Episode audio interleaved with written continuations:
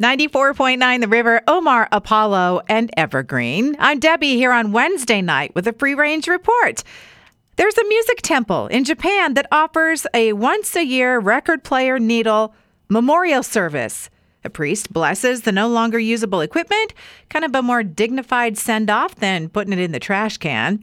All right, the supposed color for Gen Z is yellow, except even though there are a lot of articles about it, Gen Z is not really into it. It's not like that millennial pink thing that we heard about a couple years ago.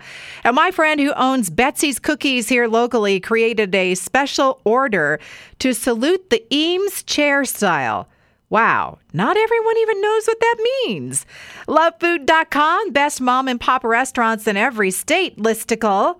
Winner for Idaho is Mr. V's in Caldwell, open since 1971, owned by the same family for three generations. Yelp's new list of the top 100 restaurants in the U.S. Number one is Broken Mouth in L.A. It's a Hawaiian Korean cafe.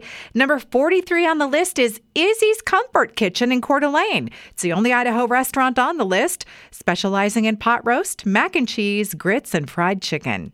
The A&W Bear wearing pants decision, promotion, all of our social media. It was a joke. Just in case you didn't know, because some people did not take that as a joke. I see that Meghan Trainor is a spokesperson for Pringles chips now, and I do love Pringles. Pizza pot pie wow, this looks like a great idea. I, it was a recipe, so you're going to have to make your own. I don't know if anyone's serving that yet. Sliced olives mixed with popcorn tossed with olive oil. That was another recipe idea that I clipped. A lawsuit over those little bottles of fireball alcohol. Hey, John, you gave me one of those for Christmas at the Idaho Pinball Museum. I haven't opened it yet. The cinnamon flavored stuff, right? Fireball. I do like it. Tastes like candy red hots.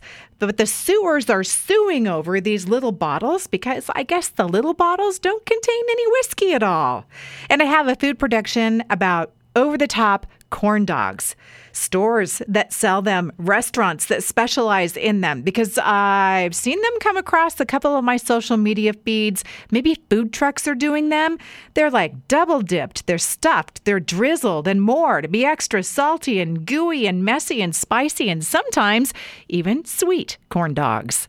That's a wrap on the Free Range Report tonight. Past editions at riverboise.com, riverevenings.com, and on Apple Podcasts.